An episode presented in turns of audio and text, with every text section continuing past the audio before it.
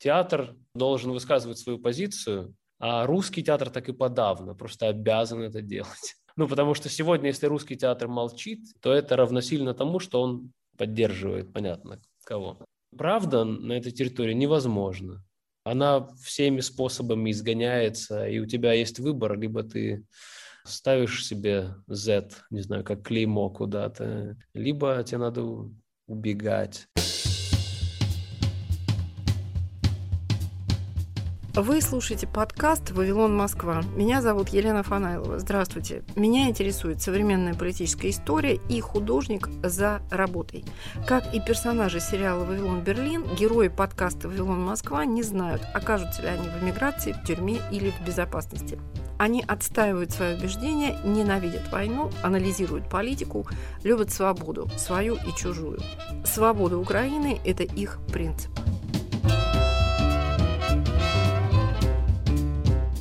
Сегодня театральный выпуск подкаста. Владимиру Путину за пару месяцев удалось то, чем Иосиф Сталин занимался не меньше 10 лет – уничтожить театральный авангард.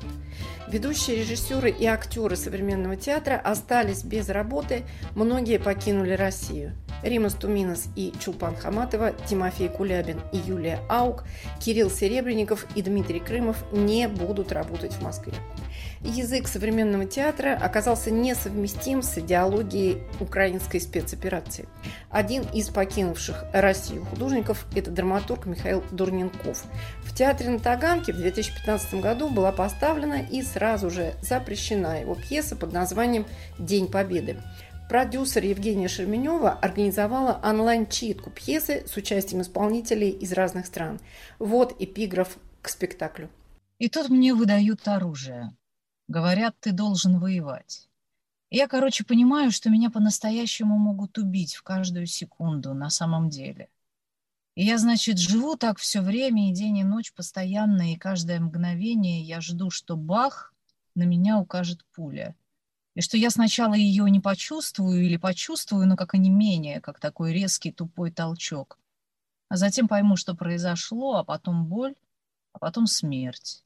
Ты живешь такой, вжимаешь голову в плечи, прижимаешь руки к груди, ну, чтобы это было как дополнительная преграда для пули, вот так вот согнувшись к земле. Это ощущение не покидает тебя даже во сне. Во сне, который мне снится во сне. Ну, в этом сне о войне. Бдительные граждане решили, что спектакль «День Победы» опасен, вспоминает Михаил Дурненков. Он написан в 2014 -м. Ну, вообще страшненько, что говорить. Мне кажется, это, это не в смысле я пророк, а они примитивные. Понятная дорожка вот это все. А если по ней ходить, то она куда-то в одну сторону приводит эвакуационным поездам. Такая история. В театре написали донос. Какой-то оскорбляет чувство тиранов и что-то еще он э, это делает, текст. И был зачитан в Совете Федерации каким-то из сенаторов. Помню про него такой факт, что он очень любил рыбную ловлю какой-то рыболов-сенатор обсуждал это с э, Матвиенко, со спикером Совета Федерации, и она, назвав меня Михаилом Гриньковым, призывала к расправе. Расправы никакой не было, кроме того, что за мной где-то пару недель и по моим всем знакомым ездила команда канала НТВ, потому что они хотели э, снять этот сюжет. Все мои друзья их как-то исправно посылали их в направлении русских военных кораблей уже тогда это победобесие было ну, как бы в полную силу явлено. И уже было понятно, к чему это все идет. А пьеса писалась прямо вот вне аннексии Крыма. Я прям помню, мы шли вот на эту, на Красную площадь с режиссером а, Юрием Муравицким, где нас загребли в, в кутузку. И я говорил, а может нам просто все плюнуть и сделать пьесу из одного слова «война». Он говорит, ну это как-то круто, конечно. Я говорю, ну давай попробуем. Говорит, ну давай попробуем премьера была 9 мая. И, естественно, пришли ветераны. И, естественно, там тоже приехали эти НТВ, чтобы снимать скандал. А там какие-то очень вменяемые, доброжелательные старики. Там какой-то дедушка, который говорил, слушайте, ну классно. Ему нравился, в общем, прототип сценический. Я помню, что меня вдруг отлегло, я подумал, что они какие-то настоящие и живые. Ну, в смысле, что мозги им просто так не запудрить. Говорил драматург Михаил Дурненков. Надо сказать, что пьеса «День Победы» имеет черты социальной сатиры. Ее главный герой – молодой пиарщик Семен, который организует празднование 9 мая. Вот одна из его первых встреч с начальством. Давайте вообще договоримся по умолчанию, что мы патриоты, и мы любим нашу страну. Это просторы, язык, культура и траля-ля, и мы любим государство. Оно нас обогревает зимой и охлаждает летом, и все такое. Но вот павшие в той войне, вы их, как бы сказать, чувствуете? Я павших не ощущаю. Борис Игнатьевич, я не понимаю этого вопроса. Семен, что это вообще за вопрос такой? Вы на что-то намекаете? Что с нами что-то не то или что? Спокойно, Кира Андреевна, спокойно. А к чему ты клонишь? Купите памятные браслеты, и они будут означать, что у вас есть эти чувства. Они сделают все за вас, они вам помогут. Это сравнительно дешево, это красиво и самое главное, практично. Продал. Мне ты это продал. Вообще служебные переговоры команды отличаются залихватской глупостью и особым цинизмом. Сейчас вот получим денег, махну на все майские в Берлин. Лучший город на свете, реально. Такой особенный аромат, прям вот прилетаешь в аэропорт и сразу же после самолета такой запах. Берлин. Он один такой. Ну ладно, до этого еще дожить надо. Вообще, я давно тут праздники придумываю, фестивали делали этих э, восточных единоборств, потом еще сибирской еды, теперь вот это.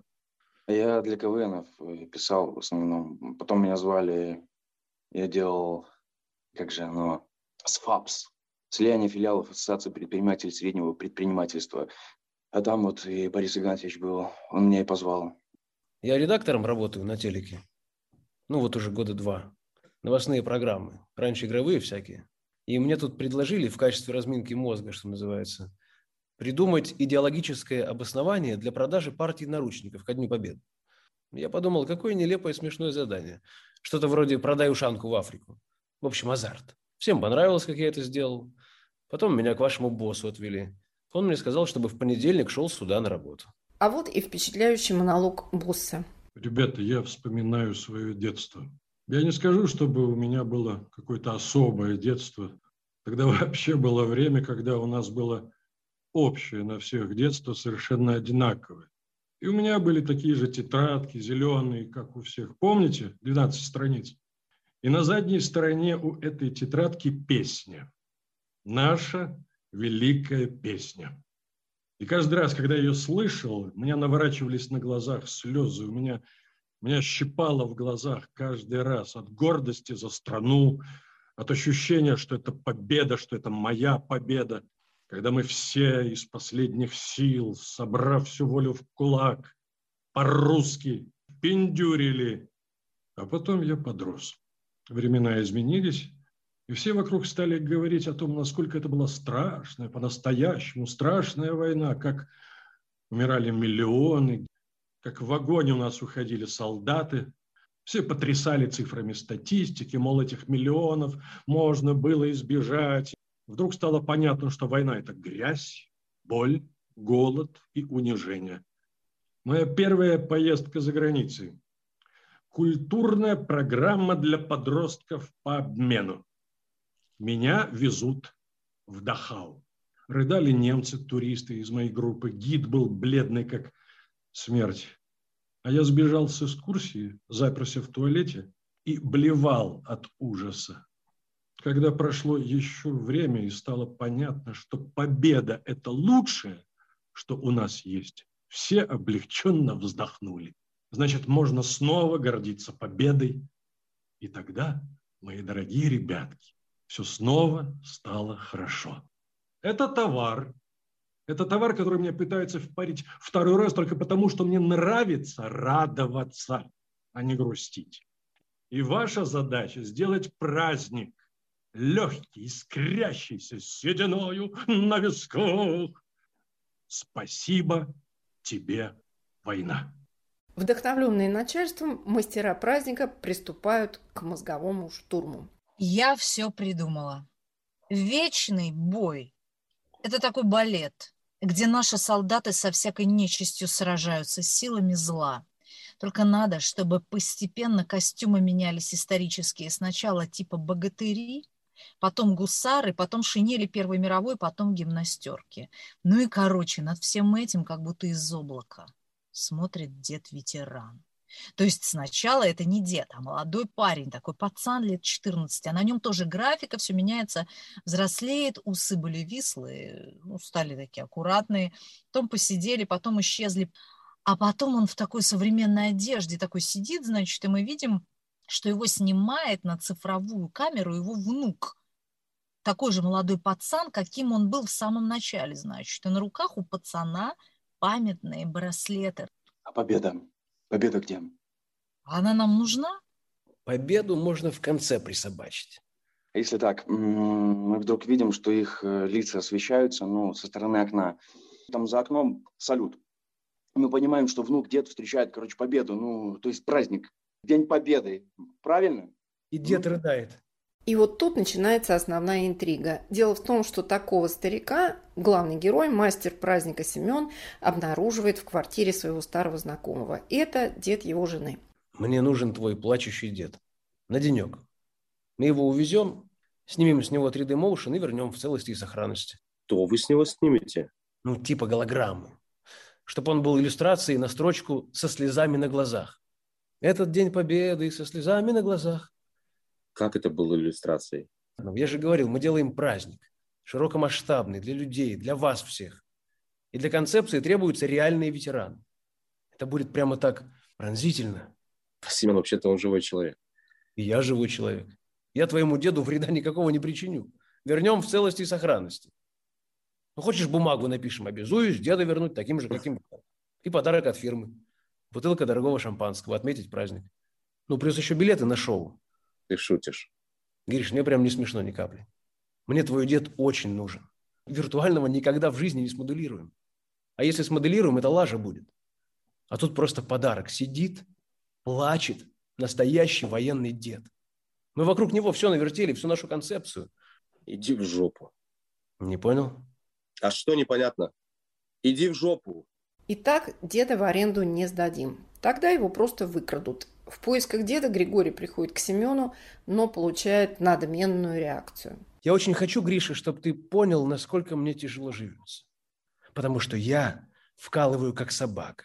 Я прямо из своих вен этот чертов праздник выцеживаю. И когда мне говорят, нам такой праздник не нужен, оставьте нас в покое, или там вы что-то там искривляете историю, или там реальность, я готов реально расстроиться и вам часто не нравится то, что я делаю, то, что мы производим, но никто, ни одного ж не думает, какой ценой нам это дается. И это очень, это очень-очень ранит меня. Мне становится невыносимо горько, и я хочу хотя бы иногда, чтобы какая-то тварь вроде тебя встала передо мной на колени и сказала, Семен, елы-пал, я все понимаю, всю глубину твоей заботы о нас, прости нас. Ты совсем с ума сошел? На колени сказал. Хочешь увидеть своего деда? Тогда давай, извиняйся, вперед. На колени. Давай. Быстро. Спойлер. Конфликт закончится на сеансе психотерапевта, который прервет воздушная тревога. Мы вернемся после объявлений. Гуманитарный коридор – программа о помощи беженцам, о сочувствии, проявленном буквально всем миром – Узкий поначалу гуманитарный коридор расширился до размеров истинной человечности. Подкаст «Гуманитарный коридор». Ведущие Игорь Померанцев и Иван Толстой. Слушайте в Apple Podcast, Google Podcast, Spotify, Яндекс Музыка и на других подкаст-платформах.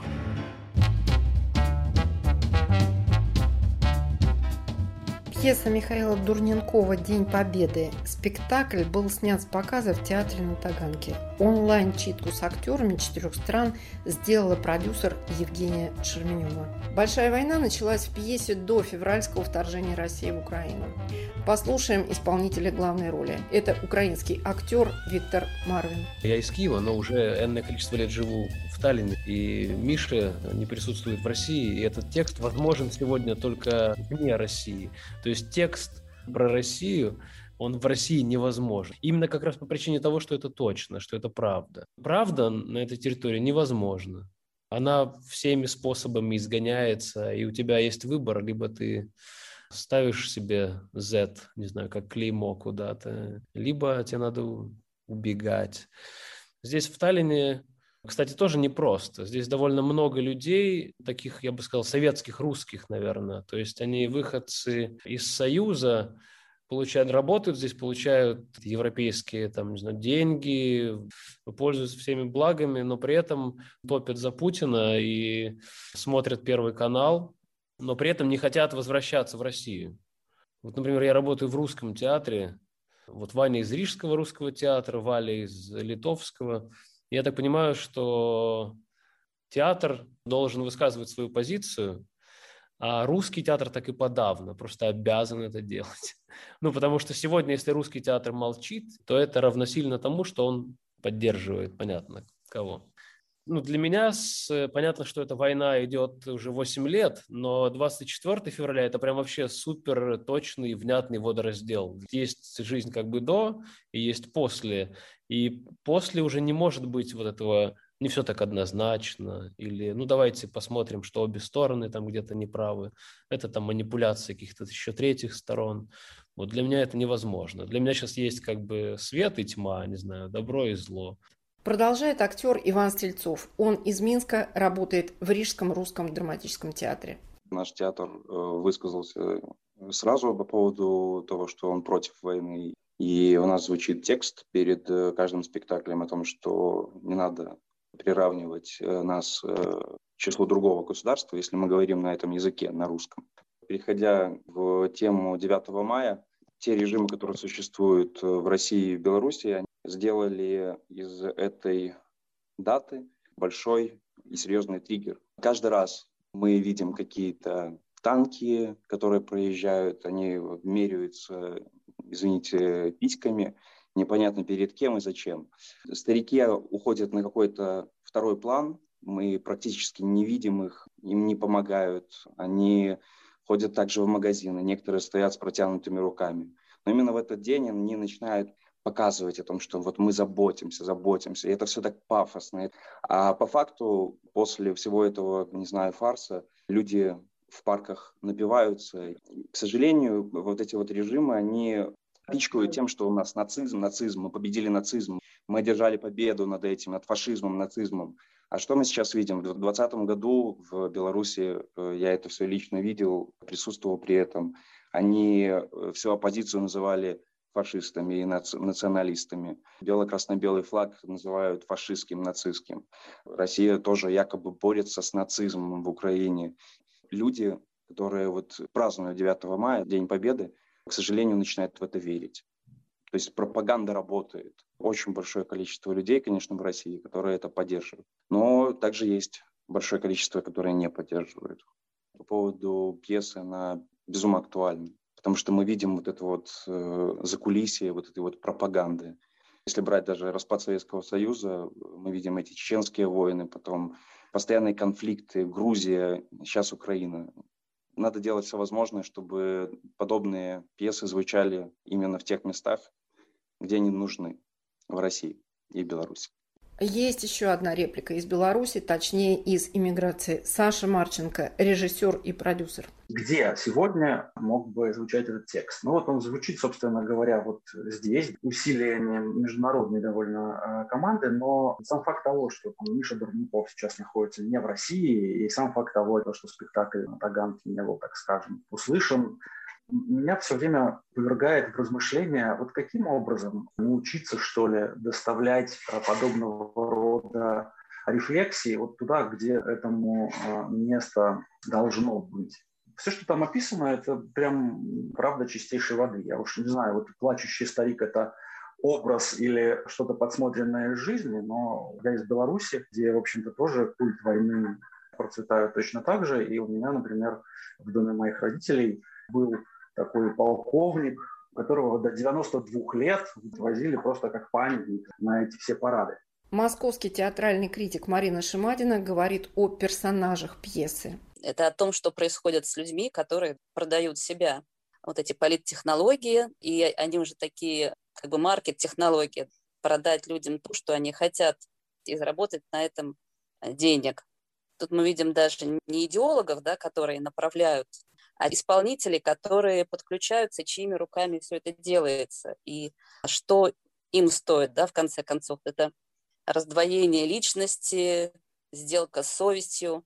Мы это ну, наблюдаем вот буквально каждый день и думаем про себя, ну вот интересно, что испытывают эти люди, которые нам э, с экранов э, рассказывают, которые пишут, к ним прилипла эта маска, или они как-то свою совесть отключили, вот что с ними происходит? Это такая, такой вопрос вообще расчеловечивания довольно страшный, когда совесть просто ну, уничтожить.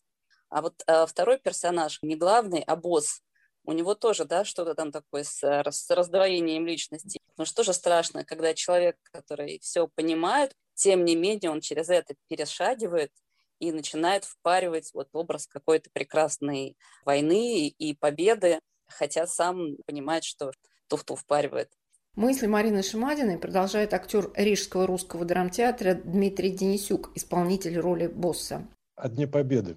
С 1945 года после первого парада День Победы не отмечался несколько десятилетий. Парадов не было. Выходными эти дни не были. Единственное, что москвичи э, старшего поколения это помнят по людям, которые собирались около Большого театра, когда уже появился вечный огонь в Александровском саду, только там. Все остальное время люди просто сидели дома или шли на кладбище и выпивали 150 грамм и пели песни. Все. Теперь по поводу креативности тех людей, которые это все создавали. Ну, эти открыточки на 9 мая, песенки какие-то. Этим занимались люди, в принципе, идеологический отдел ЦК Компартий, э, союзных, московских, высший этаж журналистики местной, э, районной, областной, республиканской, союзной.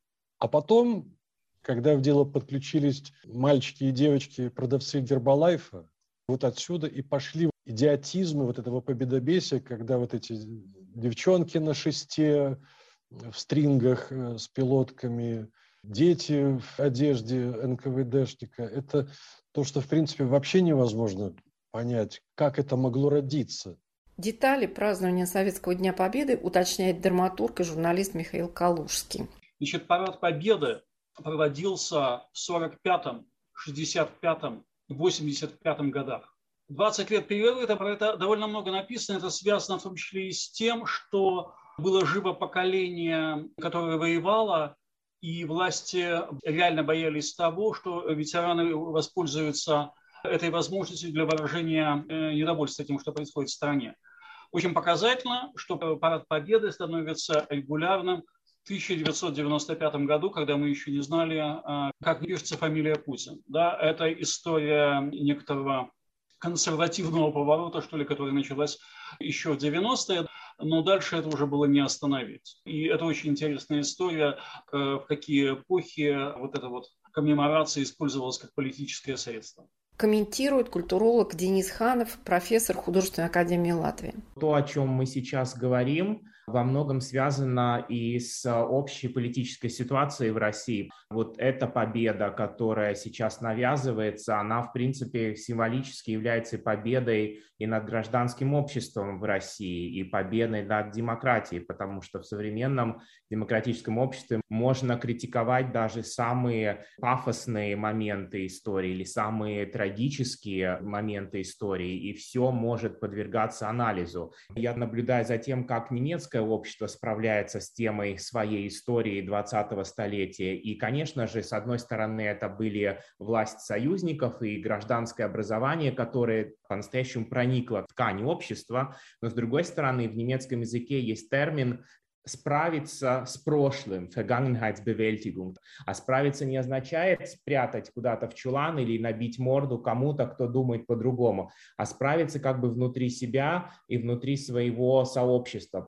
Говоря о российском обществе, мне кажется, здесь другого пути нет, как справиться с тем, что сидит внутри каждого. И вот та победа, которая навязана, это не означает, что победы не было. И не означает, что не было чудовищного, огромного подвига и жертвы. Но он настолько видоизменен просто до неузнаваемости, что каждому нужно будет справляться с этим искореженным образом и, в принципе, возвращать себе ту же самую победу, но победу другую, которая может показать что о ней можно говорить свободно. И вот это была бы действительно настоящая победа над вот этим суррогатом.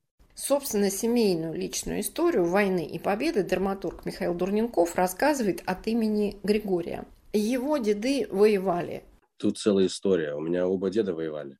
Просто одному везло все время, а другому совсем не везло. Тому, что везло, его, кстати, как тебя звали Семеном, дошел аж до Берлина, у него орденов и медалей штук 30, наверное. Я в детстве доставал из шифоньера тайком и игрался с ними очень красиво. Такой, как я понял, крепкий товарищ был Семен Аркадьевич. Однажды во время артобстрела успел добежать до траншеи, спрыгнул и понял, что попал на плечи кому-то. Пригляделся, а это начальник дивизии. Он тогда вытянулся по фронту. Здравия желаю, товарищ генерал.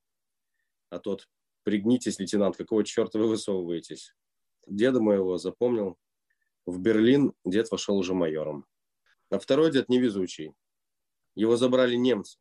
Повезли в Германию, он бежал из эшелона по пути. Вернулся через линию фронта, прибился к армии, чтобы воевать со своими. Некоторое время даже шел с ними в наступление.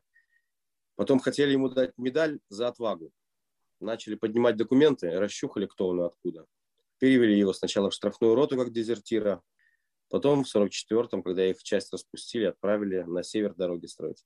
Вернулся уже в 54-м. С туберкулезом, без пальцев на левой руке, отморозил. Ничего про это не рассказывал, история особо не сохранилась. Да я в детстве особо и не настаивал. Помню только, были у них там работяги и были сученые. Вот это уже все не очень вдохновляет. Праздника здесь мало. Праздника здесь вообще нет. Они еще не разговаривали между собой всю жизнь. Они, оказывается, в одной части служили. Только один дед в штрафной роте пехотинцем, а другой в заградотряде, командир отделения пулеметчиков. Были такие части из НКВДшников, а некоторые собирали из опытных бойцов, у которых рука, если что, не дрогнет. Так что они друг друга терпеть не могли генетически. Комментарий Михаила Дурненкова.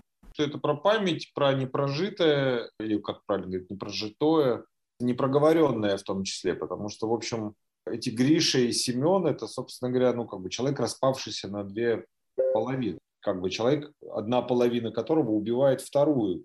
Мы живем в этой дихотомии нашего прошлого, да, где половина а, страны просто сторожила другую страну на зоне.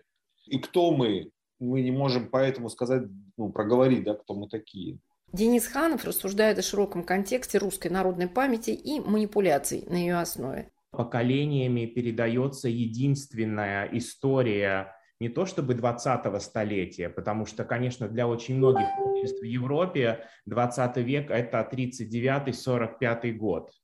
И не, допустим, Первая мировая война, которую мало кто помнит даже после столетнего юбилея а именно как бы вся история 20 века сжимается вот в рамки этих шести лет. Но вопрос, мне кажется, в том, что а что происходило в 90-е годы в обществе и в стране, где э, до сих пор, что составляет основу коллективной памяти и существования общества, это есть только война, причем война как победа, и даже победа которую э, никто не хочет проанализировать как гигантскую жертву людей. И, по сути дела, война, которая, особенно первые два года, была доказательством вообще неспособности власти и государства что-либо делать. То есть победа количеством жизни не только те, которые исчезли навсегда, а те, кто потом были исковерканы и вернулись и душевными коллегами, и физическими обратно в это общество. И все, что помнят эти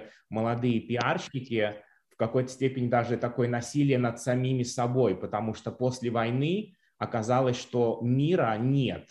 И в этом мире пустота, потому что там растекается эта война. И то, что мы сейчас видим в фантазиях Путина, где он начинает и 18 столетие тоже уже подминать под себя, и Петра Первого и так далее, но все это до ужаса, но логично в стране, где нет ничего другого, как только 9 мая 1945 года. Короткий период Горбачева, когда он открыл архивы и показал обществу то страшное зеркало, в котором одна половина сторожила в лагерях других, слишком короткий период.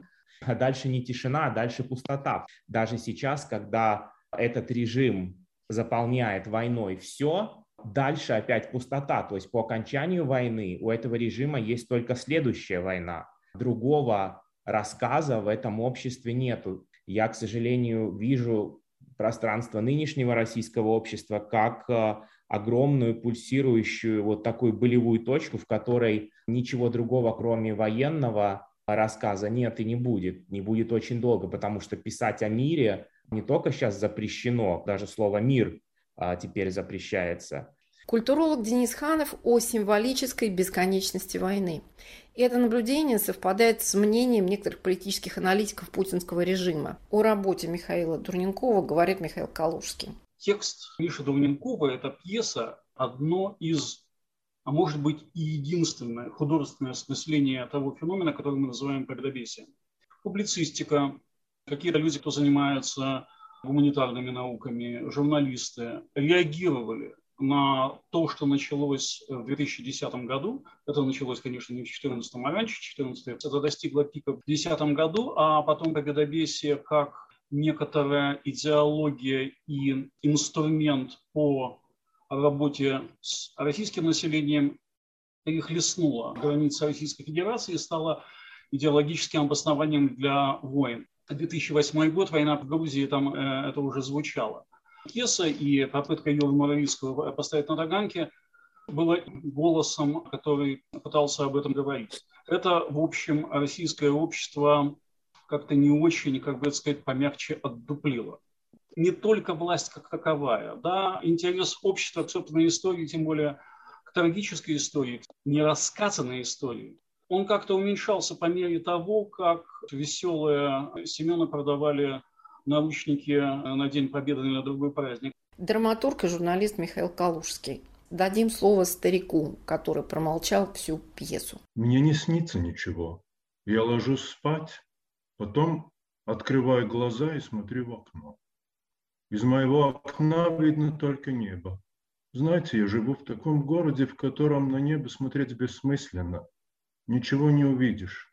Ну, разве что недолгое время летом, тогда еще какая-нибудь птица может пролететь вот так, вот по диагонали через этот прямоугольник. Снов у меня никаких нет. Я очень радовался этому, потому что ведь видеть сны о прошлом – это как носить тяжесть. От этого устаешь, хочется и сесть, и отдохнуть. А отдохнуть от снов – ну да, смерть. Я провожу ладонью по лицу и чувствую каждую морщину. Рука узнает это лицо. Война – это жизнь без перчаток, когда ты каждую секунду жизни как-то по-особому остро чувствуешь. А все, что было потом, все эти годы, это как пленка, которой накрывают мебель. Как через катаракту. Сквозь простуду, как-то так. И снов никаких у меня нет. Монолог старика читал Гирд Скроминч. Пьеса Михаила Дурненкова «День Победы», продюсер проекта Евгения Шерменева. С вами была Елена Фанайлова, подкаст «Вавилон Москва». Слушайте новый выпуск каждую субботу в приложениях Apple и Google, в Яндекс Музыке, Spotify, а также на сайте Радио Свободы в разделе «Подкасты». Пока-пока.